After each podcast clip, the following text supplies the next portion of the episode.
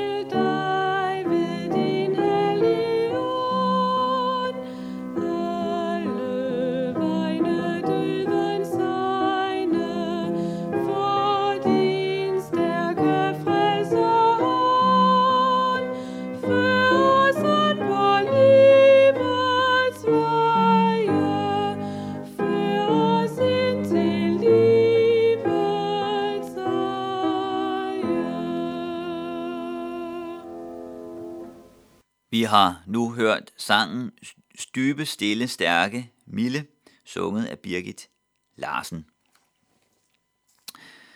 Den overskrift, jeg har sat over det, jeg vil sige nu, er den dybe sammenhæng. Den dybe sammenhæng. Og jeg vil tage udgangspunkt i et vers fra Matteus evangeliet, kapitel 5, vers 20, hvor Jesus siger, For jeg siger jer, ja, hvis jeres retfærdighed ikke langt overgår de skriftkloges og farisæernes, kommer I slet ikke ind i himmeriget. Det jeg lige har læst fra Matthæus 5:20, det er fra det, som man har kaldt bjergprædikenen. Og i den prædiken, bjergprædikenen, der taler Jesus om retfærdighed, blandt andet. Han henviser til, hvad andre siger og hvad andre gør.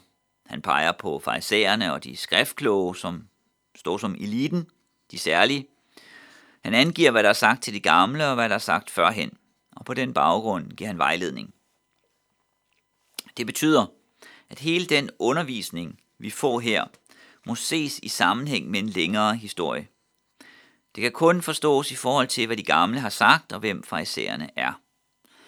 Jesus taler om himmeriget, om at komme ind i himmeriget, hvor retfærdigheden er forudsætningen for indgangen, og han giver vejledning i, hvordan livet må leves. Det, som det altså drejer sig om, er forbindelsen til himlen. Det er et tema, som binder hele Bibelen sammen. Når man spørger efter den dybere sammenhæng i Bibelen, så er der flere temaer, man kan komme i tanke om, som kan skabe en rød tråd. Det er der skrevet flere bøger om. Et tema, nogen har fremhævet, er velsignelsen. Det finder man fra først til sidst, med gentagende nedslag ind imellem.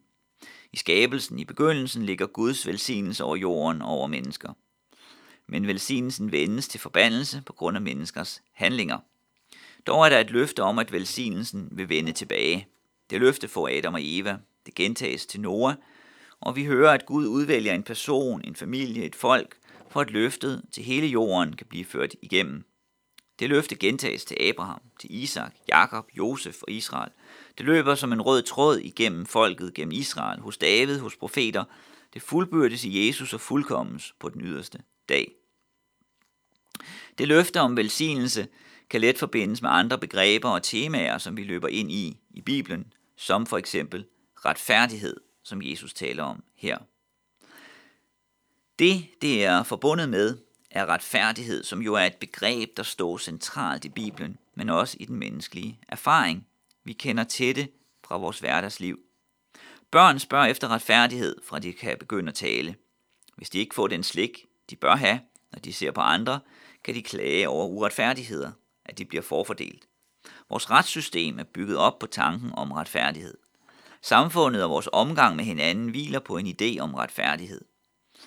Og i Bibelen møder vi det på utallige måder, blandt andet i hele offersystemet i, gamle i det gamle testamente, netop fordi det menneskelige liv er præget af uretfærdigheder og under Guds dom, hvilket igen hænger sammen med Jesu død som offer og forbundet med den velsignelse, som kommer derfra. Det tema om retfærdighed og velsignelse hænger sammen med et yderligere tema, som vi også finder i Bibelen, nemlig spørgsmålet om nærvær og fravær. Synden er udtryk for fravær, og velsignelsen for nærvær, nådigt nærvær.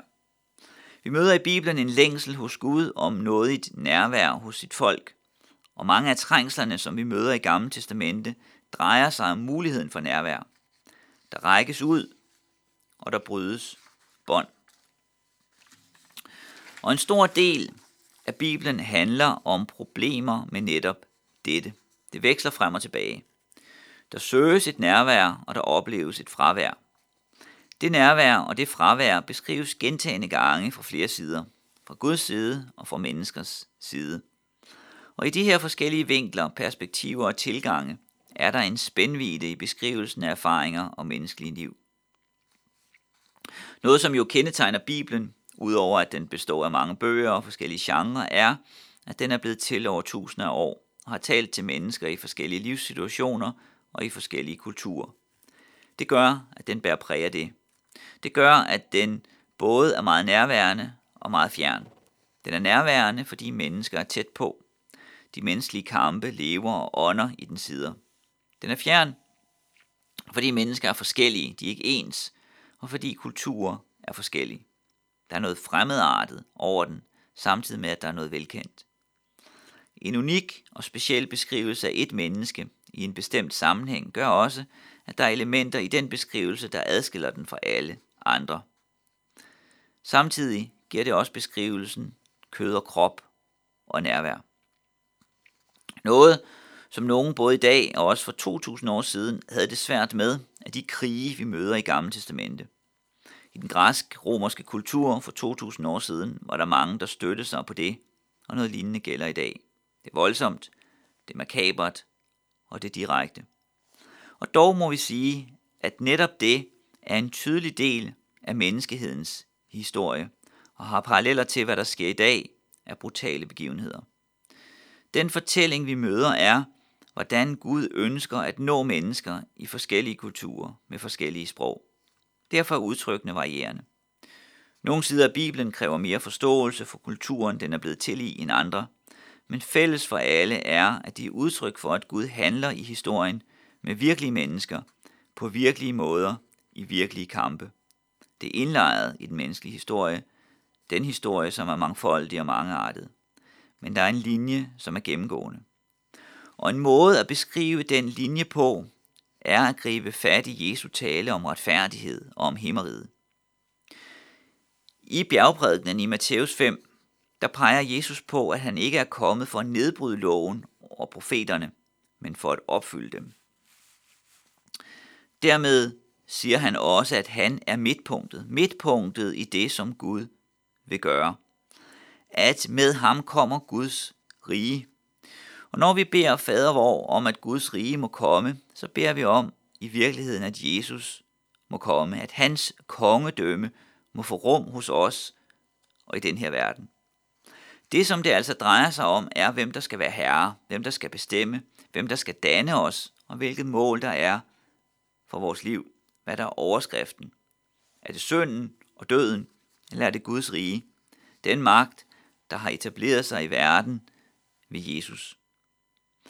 Heri ligger der en bevægelse fra det ene til det andet. Der ligger en dannelse af mennesker.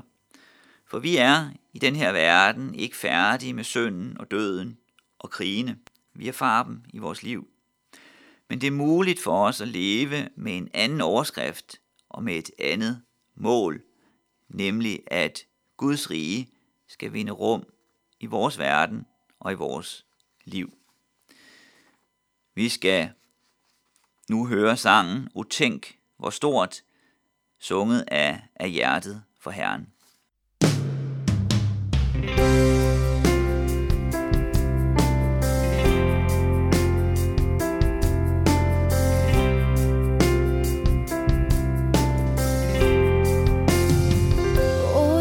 hvor stort, at jeg har smagt Guds nåde.